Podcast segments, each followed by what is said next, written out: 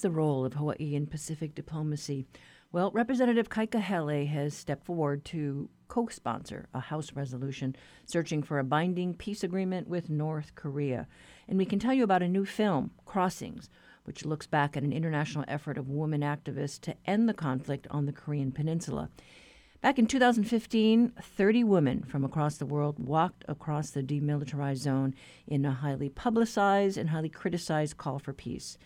The conversation Savannah Harriman Pote spoke with organizer Christine Ahn and activist and physician Kalama Niheu, both of whom appear in the film about the Hawaii ties. Ahn spearheaded the crossing in 2015.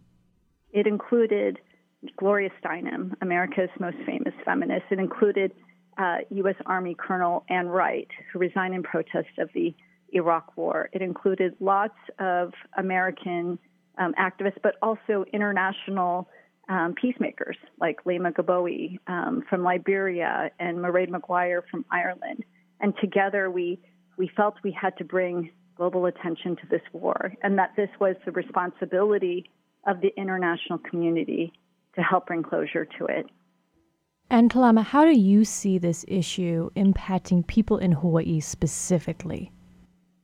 So, uh, for myself, I am a Kanaka Maoli uh, and Korean um, uh, physician that uh, I try to take care of our people as best I can uh, within the context that there is a glo- there is a, a larger picture of uh, uh, unhealth and unsafety and insecurity, and a big part I think of that affecting people in Hawaii is the role that uh, PACOM plays in Hawaii. And you know, I think that we have to realize that you know there's tensions between United States and China uh, they really are going to manifest in places outside of the, these, these centers of power. They really, um, if you look at the Cold War um, patterns, uh, you can see that whenever you have a um, conflict, they usually occur in proxy areas, and particularly in in Korea, it's like they set it up so that they could actually have a war on the ground there between North and South, and it, it, while at the same time not actually bombing or you know having a lot of infiltration into their own homelands. Now Hawaii understands this and sees this um, in the ways in, in, in, a couple of different ways. In one way, um, whenever there's a war, the United States military always takes more land from, particularly from the Kanaka Maoli people. Two, when I went over in 2018, the, earlier that year, uh, we had a false missile alert. Uh, and this is something that, you know, this is, we're right in the center of this a nuclear playground that the United States and the world powers have um, utilized these uh, weapons of war and destruction uh, in our own homelands. Kalama Atoll, also known as Johnston Atoll, had also atmospheric nuclear testing. So these things that are happening on this global, larger level, you know, we're not exempt from it. It might feel like it's really far away, but if there's a war, that war will go directly through Hawaii, and the people of Hawaii will be impacted. The other thing that I want to touch on is it's it's one thing to lead an international call for peace as you did. It's another thing to have that international call be led primarily by women. Christine, mm-hmm. starting with you, why was it important that women spearheaded this discussion? Women are disproportionately impacted by war and violence, whether it's sexualized violence in wartime or the death and destruction that is caused by war and conflicts. You know, women as um, those that are socialized to be the caretakers, uh, you know, provide care, feed, figure out ways to feed your family, provide housing, health. Um, we have a responsibility to make sure that we don't get into that situation. Yes, that's one half of the equation, but the other half of the equation is that um, women are incredibly powerful organizers and mobilizers. And when we decided to do the crossing in 2015, there were many that said, well, why just women? And I think it really showed the power of women to be strategic, to be savvy, to be really good negotiators. In that context, you had a very neoconservative president in South Korea, Park Geun-hye, who was the daughter of the former dictator but you had uh, President Obama in the United States, and then North Korea was Kim Jong Un, the the grandson of the founder of North Korea, and so you had a very difficult situation where there was stalemate, where there was regular nuclear testing from the North Korean side, where you had regular military exercises from uh, the U.S. and South Korea, and we still have a stalemate. In our case, we weren't invited to the table. We haven't been invited to the table, but what is really fascinating is that there is a study from Georgetown that came out two years ago that looked at 30 years of data of women involved in informal peace processes, where we took to the streets, where we organized DMZ crossings, where we organized protests and lobby visits and town hall meetings and write letters to the editor. When we do that, it actually creates the political will for there to be a peace agreement. And that has been the inspiring journey for me as the person that helped hatch this idea that has brought subsequent delegations to Korea, including the one that Kalama was on, and also to see, as you will in the film Crossings, about the grassroots movement across this country, including right here in Hawaii, to call for an end to the Korean War, to call for a peace agreement between the U.S. and North Korea and South Korea, to see members of Congress like Kai Kahele and formerly Tulsi Gabbard call for a peace agreement to end the war has been truly inspiring and transformative. Kalama, anything you'd like to add? We have in, in Hawaiian tradition, we have the ku and the hina aspect. And uh, the ku is the male aspect and the hina is the um, uh, female aspect. And when you look at these, you know, nuclear missiles and these bombs and this, you know, blustering, it's such a, you know, this this negative male energy. Not necessarily just men, but you know, it really represents this very um, uh, this something that needs to have a balance to it. And I think looking at the way that women can connect to each other, how we can look at a child who's been injured, to hear the stories of families being separated we are often the weavers, the interconnectors, we can understand the deep, deep pain that mothers feel when they lose their children, when the family is torn apart. And we also can identify with each other the fierceness of a mother's love, of a sister's love with one another. So I think it resonates very deeply. We are connected in so many different ways. We can see how those are interwoven. And I think we are able to in a better way to bring that forward, to bring that hina, to bring that balance back into what has become a very unbalanced world. I do want to ask, Christine, you've said that women are disproportionately impacted by this type of war and violence. And that is why it's important to incorporate them into solutions for peace. Is there a chance that we overburden women with the expectations of finding these types of solutions because of cultural expectations about them being more nurturing or about them being responsible for the actions of men? Oh, it's such a brilliant question, Savannah. Absolutely. It is absurd, but um, we can't allow the status quo to continue. And if it means that, um, you know, I think as Kalama said so brilliantly, is we're trying to restore the balance. And if it means that we have to take action and to mobilize and to organize and build power to do this so that we prevent a conflict, so that we can prevent a false missile alert from actually becoming a real reality, um, then we have to do it. And, you know, what I wish is that there were more resources that actually support women's organizing, that there were more resources for peace building um, and you know, when we look at the the way that our um, our national budget is distributed, it's absolutely insane. We invest more than 50% in preparation for war on the Pentagon budget, on defense contractors, on basically preparation for violence and war. And you know, my hope is that when more women um, take leadership, when more women organize together, that we can actually uh, realize a different kind of future, an alternative future that is not one that is militarized. And Kalama, your thoughts? Well, you know, I think that that basically, you know, it is upon the men as well. They need to make those decisions. They have to be a part of being beholden to the future, being responsible for the future. But those folks, men in general, are coming to the tables uh, they are coming to tables to talk, and I hold them and I call upon them to be accountable. to be as just as fierce for their love of their future generations and protection. We're not always invited to those other tables. So what we're doing is also trying to create our own table and together it, it needs to move forward. So I, I, don't think that it's unfair to say it's overly onto us um, because the burden is also upon them. We are just creating a forum in which to seek other avenues of peace since they have not, you know, they don't regularly bring us to their table. I think that we need to really look in Hawaii. Hawaii does not have to be a center for military. It doesn't have to be the center for violence.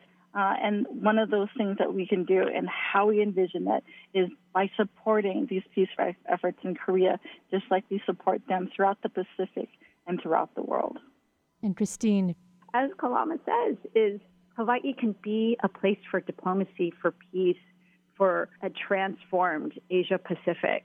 And we have to call on um, our elected officials to actually do something proactive. And it's hopeful to me that the new representative Kahele has actually co-sponsored this resolution 3446 calling for peace on the Korean Peninsula.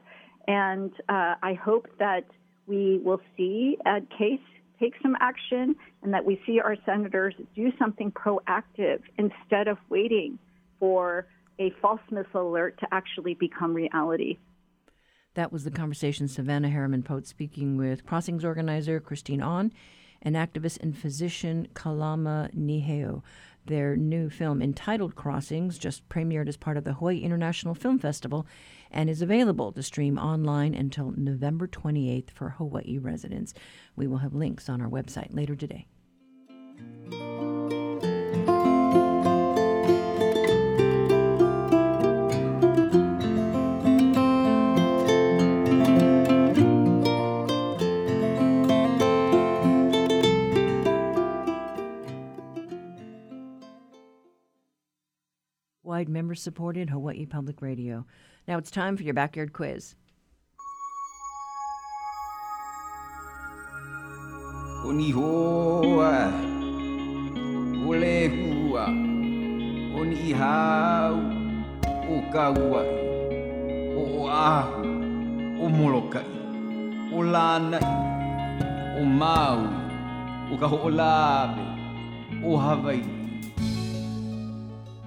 In today's backyard quiz, we're thinking about one of the many species that have gone extinct in Hawaii.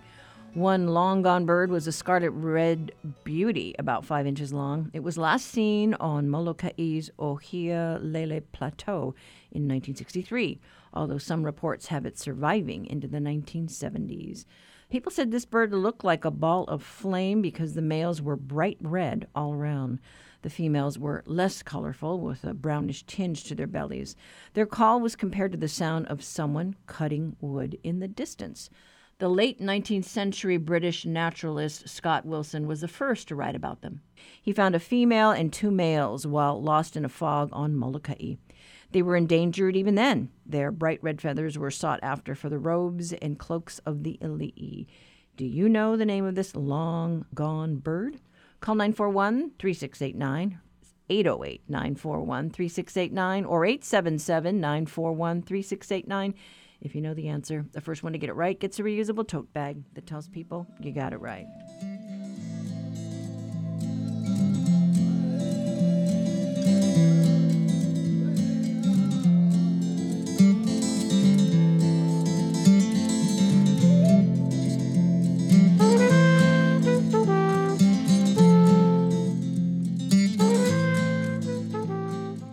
Support for the Backyard Quiz comes from NAREIT Hawaii, which is committed to supporting nonprofits that help to strengthen the community and help underserved families, such as Hawaii Literacy. NAREITHawaii.com.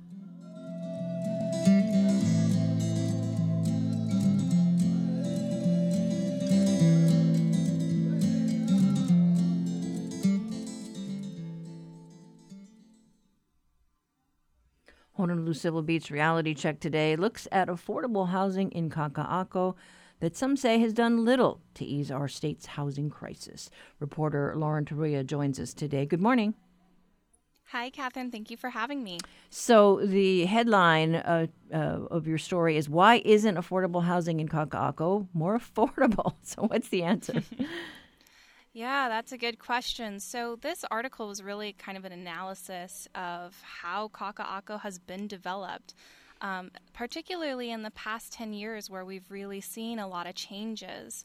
So, back in 1976, the Honolulu Community Development Authority was established to meet unmet community development needs, including a lack of affordable housing. And so, this article really kind of goes in depth on on how how we've done. I, I, spoke to business owners, residents, housing activists, as well as the authority and um, developers to, to, figure out, you know, h- how has it changed. And so the whole mission of HCDA was to what? Uh, continue to develop the area to implement not just residences, not just commercial, retail, but really all those things and encompass a, a larger local community. And you know what we've got today, there are a lot of luxury high rises uh, because of the um, the large landowners that own property there. Right, that that's what we found. So, um, if we look at some of the newer developments coming out by the Howard Hughes Corporation, their newest tower, the Victoria Place, you know, is on on their website quotes that starts in the low one millions, and and for many uh, residents in Hawaii, that that simply is just not affordable. Um, when we looked at you know the demographics of of people in Kaka'ako, despite it kind of having this reputation of of being a community of of affordable units. Um, you know, most people, 50% make over $75,000 a year. And we also found from a census report back in 2019 that, you know, more than 2,000 units are, are sitting vacant. That's almost one in every four homes compared to the statewide vacancy rate of just 11%. And uh, I know that there was some attempt to try and tax those units that were just sitting vacant. Yeah, that's right. So, um, our former Mayor Caldwell was a pretty large propon- um, supporter of the vacancy tax, and um, speaking to, to current Mayor Blangiardi, he, you know, said and stated during his campaign that that's something that he will look at very seriously in the future. So, um, while we haven't seen that yet, um, I, I think I think we might have more conversations surrounding that looking forward. And we've got the you know the large landowners. You've got Kamehameha Schools. You've got Howard mm-hmm. Hughes, and Howard Hughes did mm-hmm. try and uh, build uh, affordable units in one building um, early mm-hmm. on to to kind of uh, take care of that reserve housing requirement.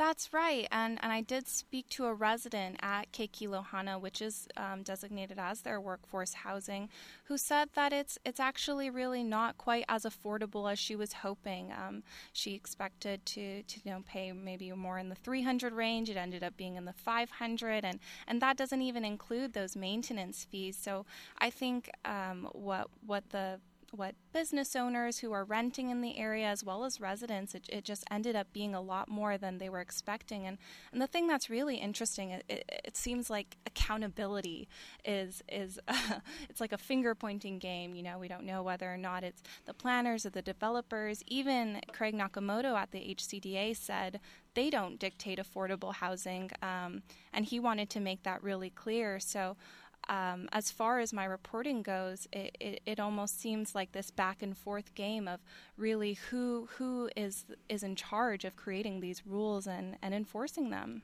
Well, one thing that struck me about your article is that you had mentioned that uh, Howard Hughes, instead of building, let's say, another high rise of affordable units, that they want to just donate money or contribute money instead.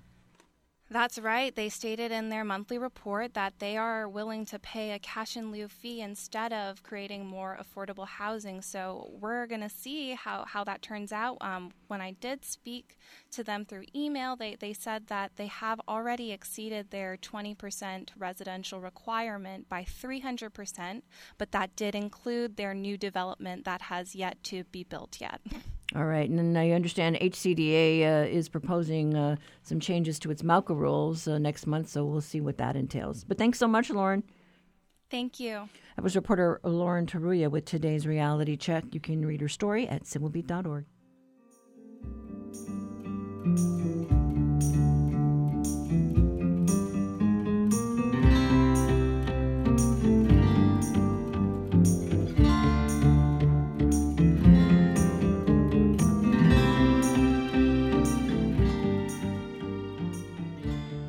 Support for HPR comes from Kahala Market by Foodland, celebrating the season, offering culinary discoveries such as chef prepared holiday dinners and wine selections, and gifts made in Hawaii. More at kahalamkt.com. In 1981, HPR debuted with the lush and wild strains of Mahler, broadcast from the old varsity building on the campus of UH Manoa. The lore goes that the signal only reached a few blocks radius. We've grown quite a bit since then. We've moved to a larger space, which we own outright, and we have two stations that reach across the state and beyond through broadcast and digital channels. 40 years of Hawaii Public Radio made possible by you. Thanks for believing.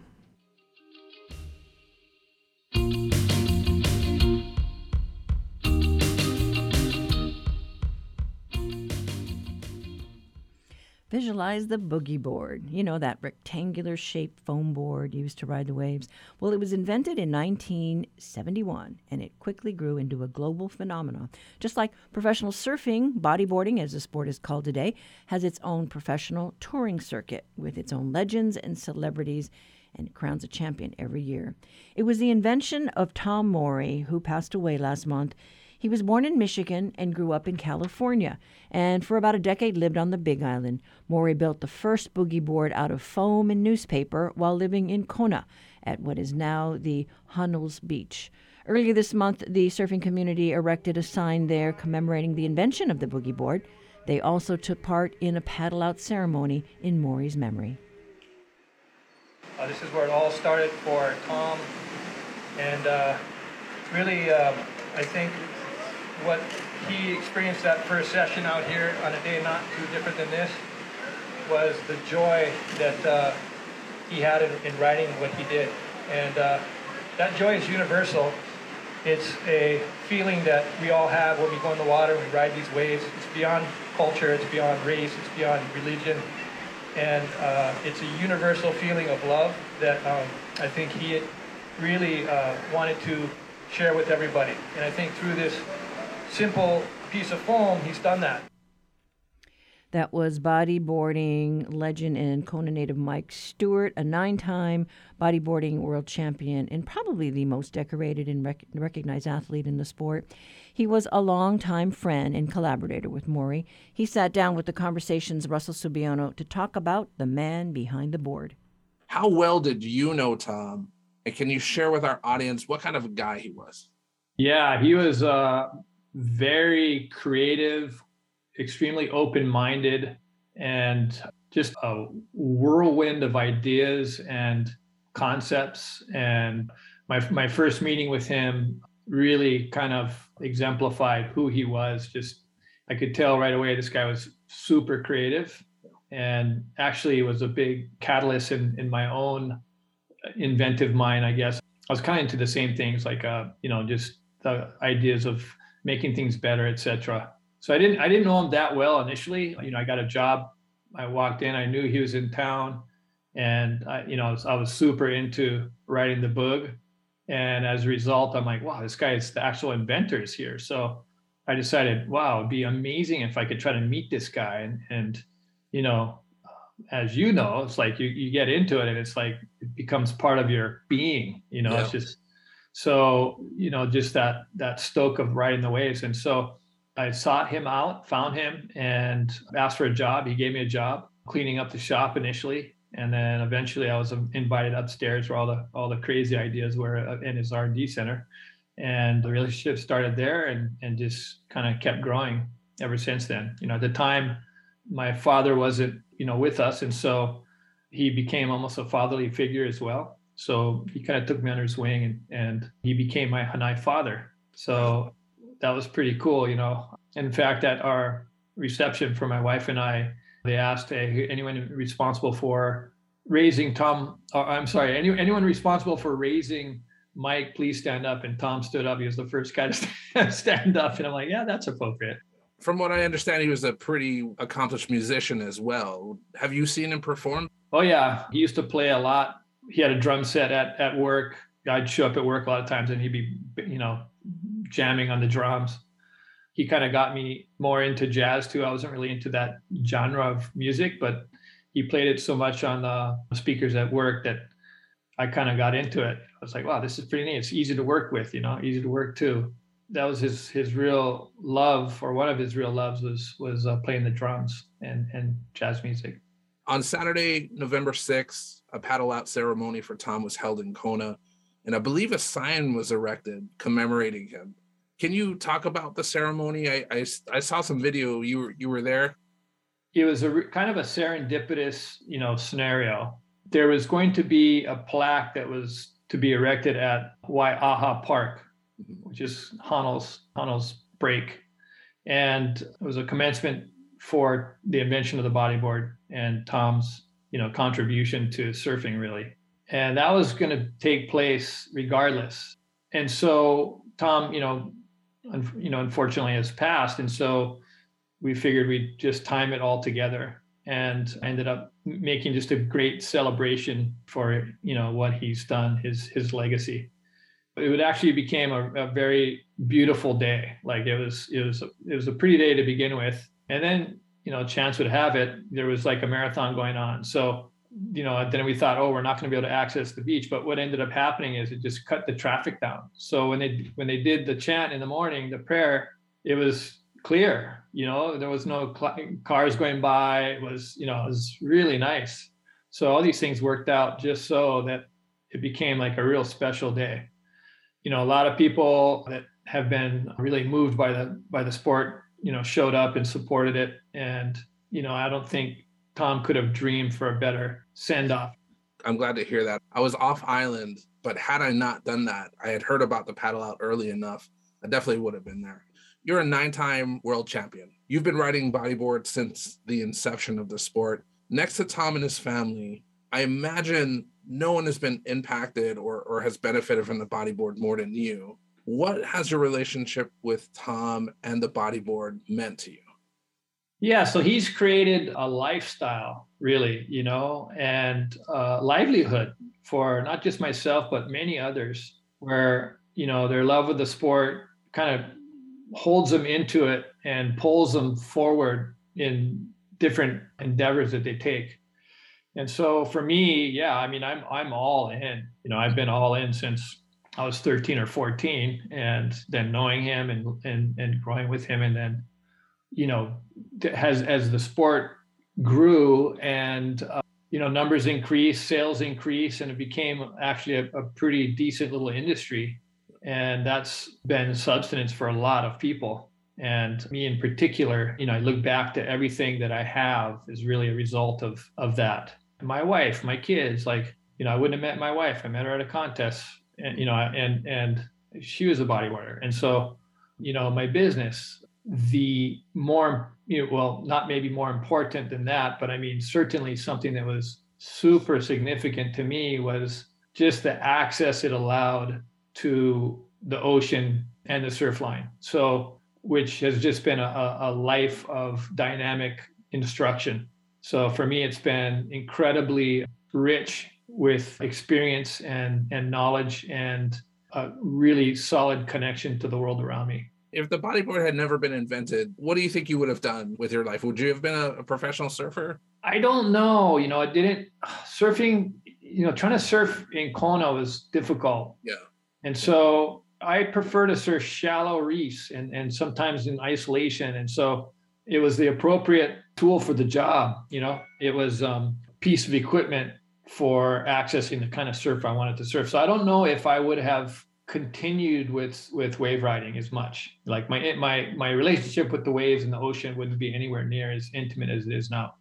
So I think that I'm not sure to be honest with you. I don't I don't know. I'd surf on a surfboard, but I just don't have the same connection as I do, you know, bodyboarding and body surfing. It's just more intimate, close. You're, you know, going through the waves with your whole body engaged. So it's a different sensation and different connection, I think.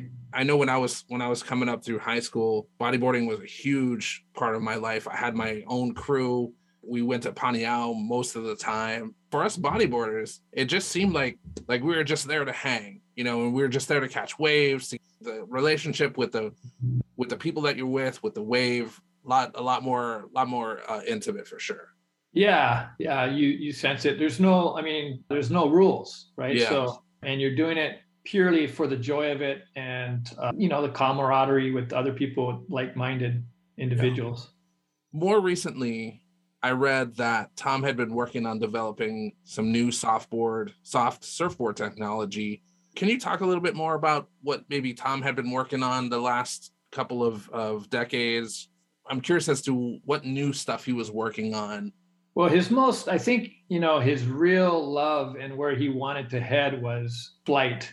Even as far back as when I was working there in the late 70s, we were working on flying craft of, of like ground effect of flying craft. And so he really wanted to escape the bounds of the gravity here on Earth and just kind of wanted to get out. So that was kind of his real passion. So he was looking at different ways to accomplish that, different flying machines, etc. And that I think was really his the things he was most passionate about, you know, in in the later years. You know, he did work on all kinds of different things like automobiles. He had some interesting ideas for automobiles. He had some he had interesting ideas for just about everything. But I think flight and, and space was kind of where he wanted to end up. Well, right on, Mike. Those were the questions I had for you. Thank you so much for taking the time to. Oh yeah, no worries. Thank you.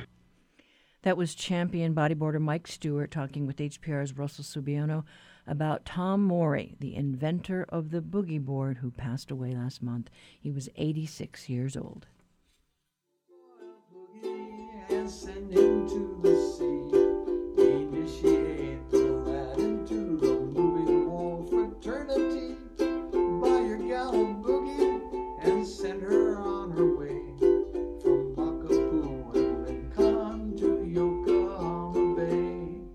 Cause when you're high in the crook of a hot little hook.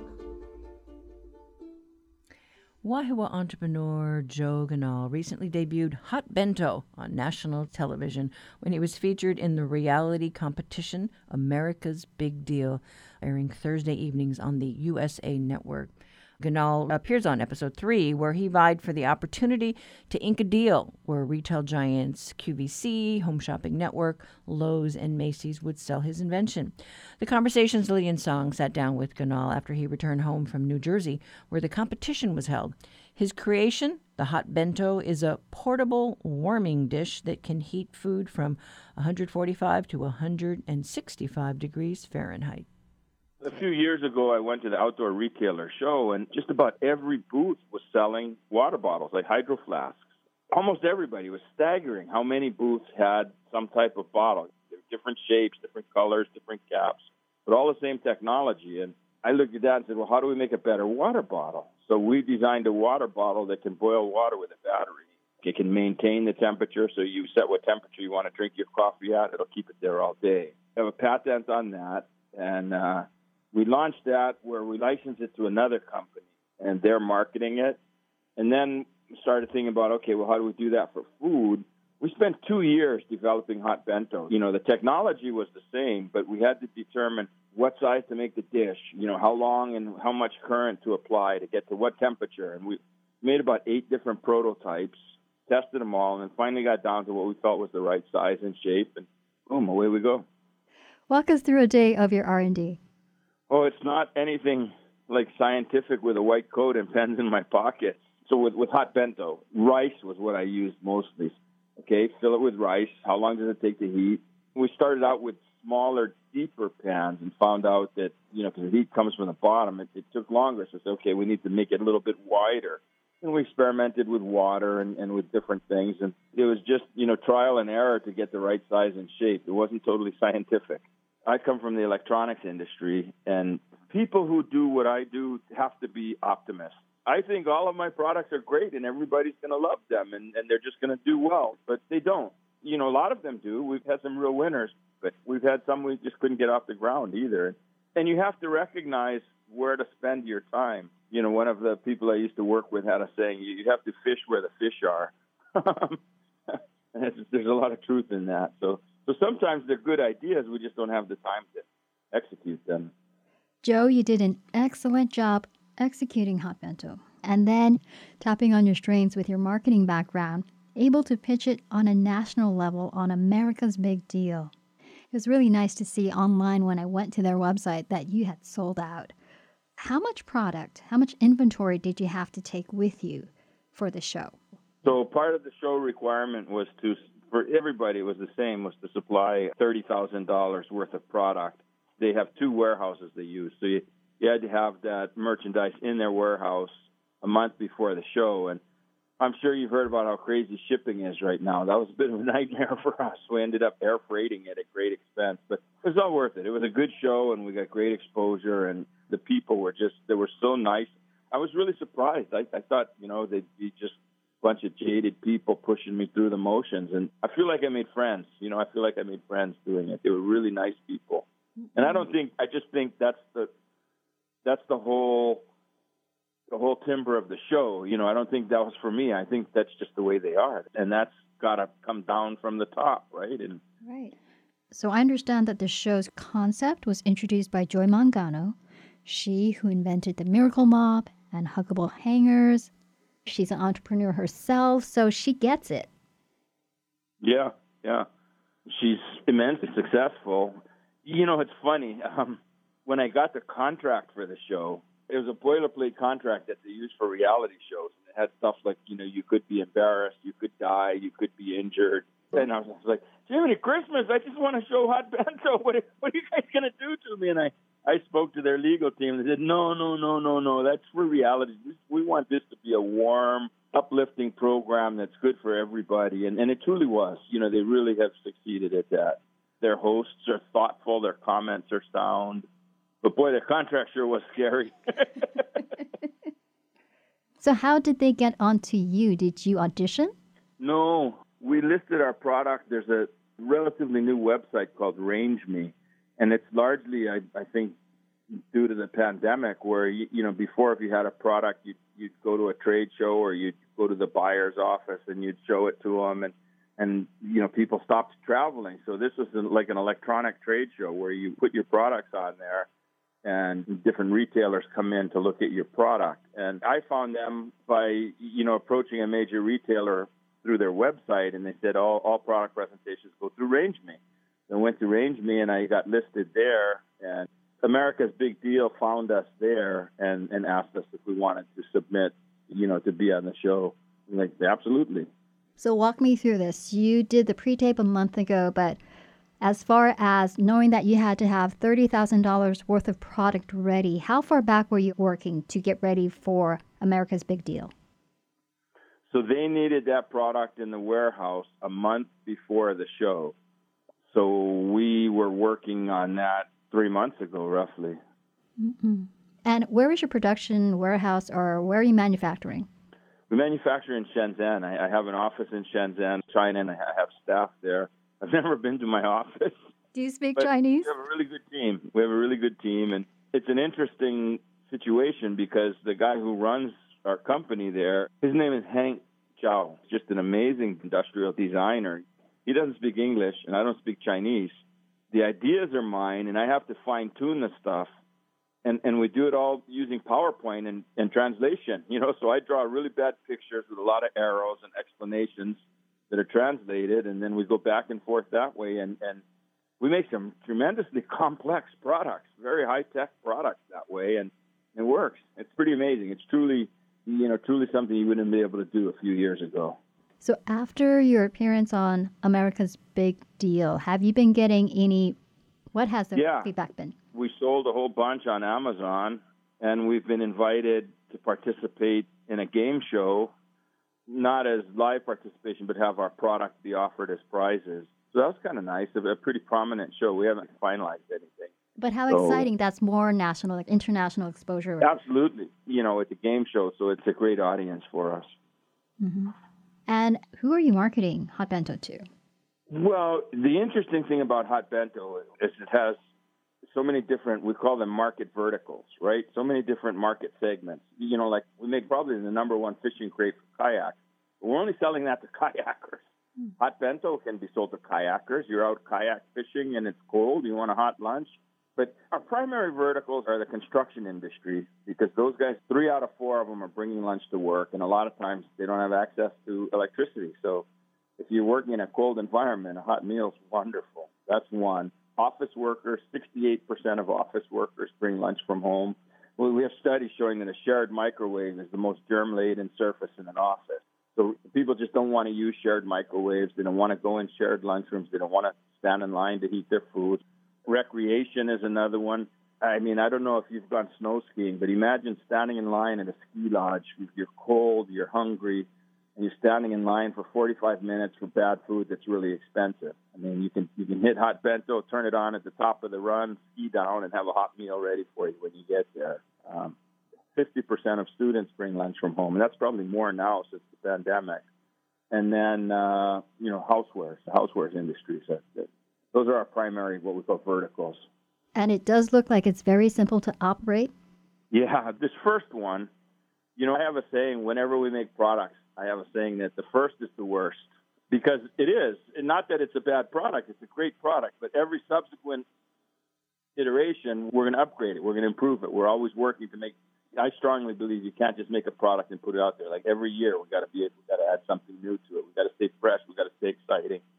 This one, we wanted to keep the cost down and keep it as simple to operate as possible. So all you got to do is double tap. We do a double tap. There's ridges around the button, and then you double tap it. So like you're carrying it in a backpack or something, it lessens the chance of accidentally turning it on. So that will stay a model, but then we're introducing a model that will have app control. You'll be able to set the temperature. You'll be able to use AC power, plug it into your car or the battery. You'll be able to actually cook with it instead of just heat. You know, so that'll be a lot more complicated. It'll be a lot more expensive and not quite so simple. So we want to cover both sides. This is a great way to still have that wonderful, warm, hot food on the go. Yeah, it's so that, that was the goal. Just make it so easy that you, we called it, you know, let's make it so easy even Joe can use it. How is it like to travel with it? Does it do well through TSA? Yeah, no problem. It's, it's airplane safe. Okay. Lots of ideas and concepts running through that brain of yours, Joe. But before we go, share some final thoughts with budding entrepreneurs out there listening today. Just no scared. Go for it. You can do it. You know, you got to believe yourself. If you don't believe in what you're doing, nobody else is going to believe and it's not always easy, you know, to, to be successful with a product.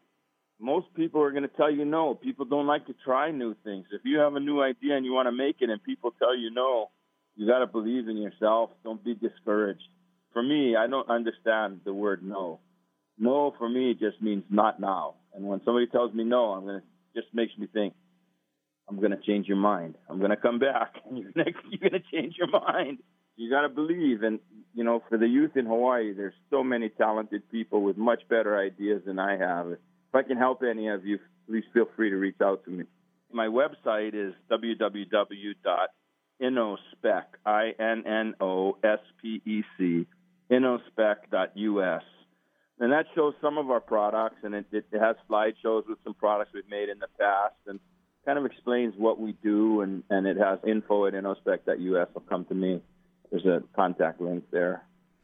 That was inventor Joe Ganal, who says the hot bento is like having a portable microwave.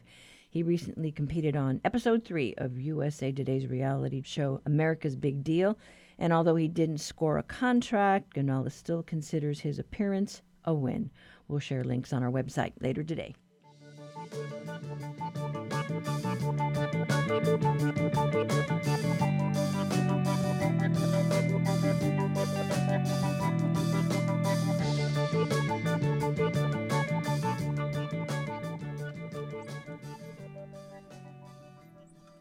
This is the conversation on listener supported Hawaii Public Radio. This week, astronomer Christopher Phillips shares updates on a recent discovery of an infant solar system. Here's HPR's Dave Lawrence with your Monday Stargazer.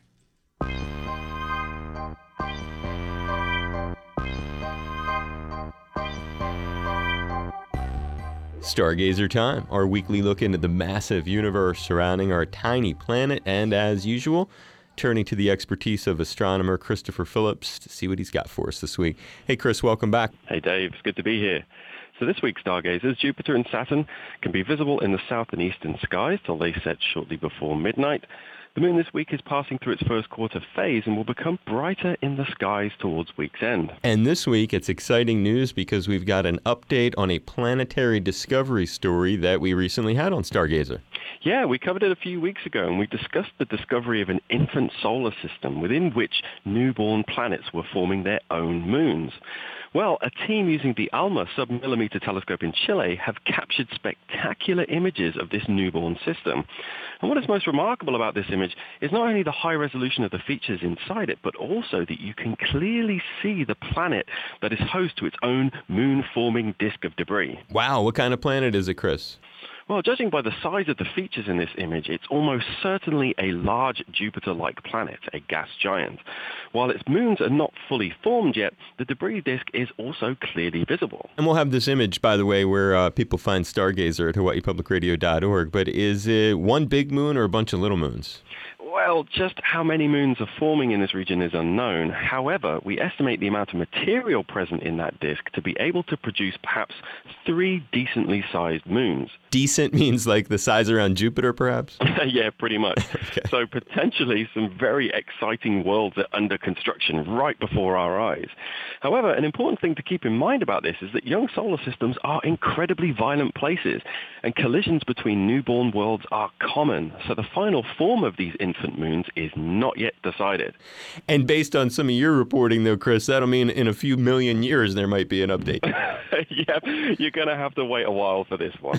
but at least we have front row seats for the duration. Right on. It's Christopher Phillips and another fun Stargazer report here. Thank you so much. You're welcome, Dave. And I'm Dave Lawrence. You can find Stargazer at hawaiipublicradio.org.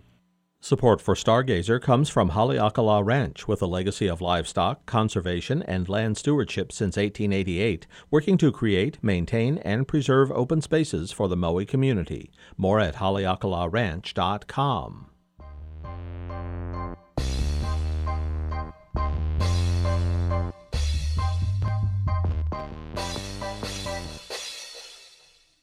This fall, the U.S. Fish and Wildlife Service removed eight native Hawaiian birds from its endangered species list, officially declaring them extinct. One of those species was the answer to today's backyard quiz a bright red native bird that called Molokai home. It was already endangered when naturalist Scott Wilson described it in the 1800s, in part because its scarlet red feathers made it highly prized for ali'i kihei, the royal feather cloaks. The bird's formal name Paroreomyza flammea means ball of fire, which it resembles, flitting from tree to tree. Other causes of its extinction, well, the same that continue to threaten other endemic Hawaiian birds habitat loss, avian mosquito borne parasites, and introduced predators. This beautiful red bird's name is Kākāwahie. In English, that translates to the Molokai honey creeper. Hawaii at one time had at least 56 different kinds of honey creepers. Now, fewer than 20 of those species remain. And congrats to our backyard winner, John from Honolulu. You got it right. That's today's quiz. If you have an idea for one, send it to talkback at hawaiipublicradio.org.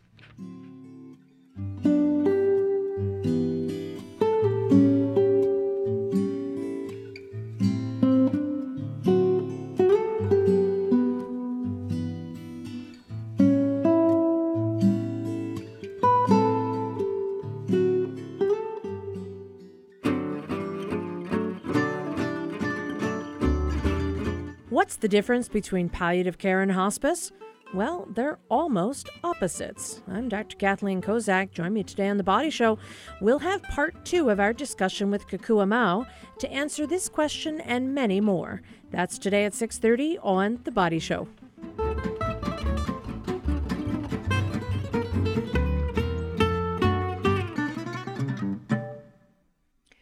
Listeners who want to share a story or send in feedback after listening to our show can do so through the talkback line. Pam Lopez emailed after our Aloha Stadium show last week with the three former governors, John Waihee, Ben Cayetano, and Neil Abercrombie. She writes, I wanted to say how much I enjoyed today's show. I really enjoyed the past governors panel. Certainly, the discussions from the governors panel gave me info based on real experience and wisdom. The various side comments were enlightening and amusing.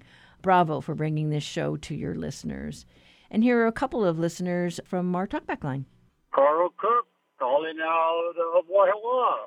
New stadium. Great idea. You got to make it cheaper. I went to the UH football game at the Clarence Ching. It was so expensive. I think I spent $181 for two seats, and they couldn't even fill the stadium. How do you expect to fill a big stadium? Come on. You're pricing people out of going and entertaining themselves. It's ridiculous. You can't even fill a 9,000. How are you going to build a bigger one? Hi, this is Judy. I was a season ticket holder when UH played football games at Aloha Stadium, which is much more central than placing it at UH Manoa. And I will never attend a football game at UH Manoa due to the congestion parking at that lower field is horrendous and you are paying $75 $85 to sit on bleachers without even seat backs in the Manoa rain. You will not see me going to UH football in Manoa. Thank you. And Adam Cusera wrote, I think a stadium for UH at UH is the best for our island. If the rail would have been started from UH to question mark, then traffic wouldn't be an issue build several high rise rental units with rent caps or rent to own options with no resale clause for 20 years. What we don't need is any more hotels, malls, or entertainment complexes. We have Blaisdell for events. Problem for most events coming to Hawaii is cost to ship. We are not going to see any sports leagues coming here, maybe for once a year event, but they couldn't afford travel to play. It's time to build enough low price rentals to make an impact not an 80 20 split with market rate. Well, if you have something you want to share about a story you've heard on our show, call our talkback line 808 792 8217 or email us at talkback at hawaiipublicradio.org.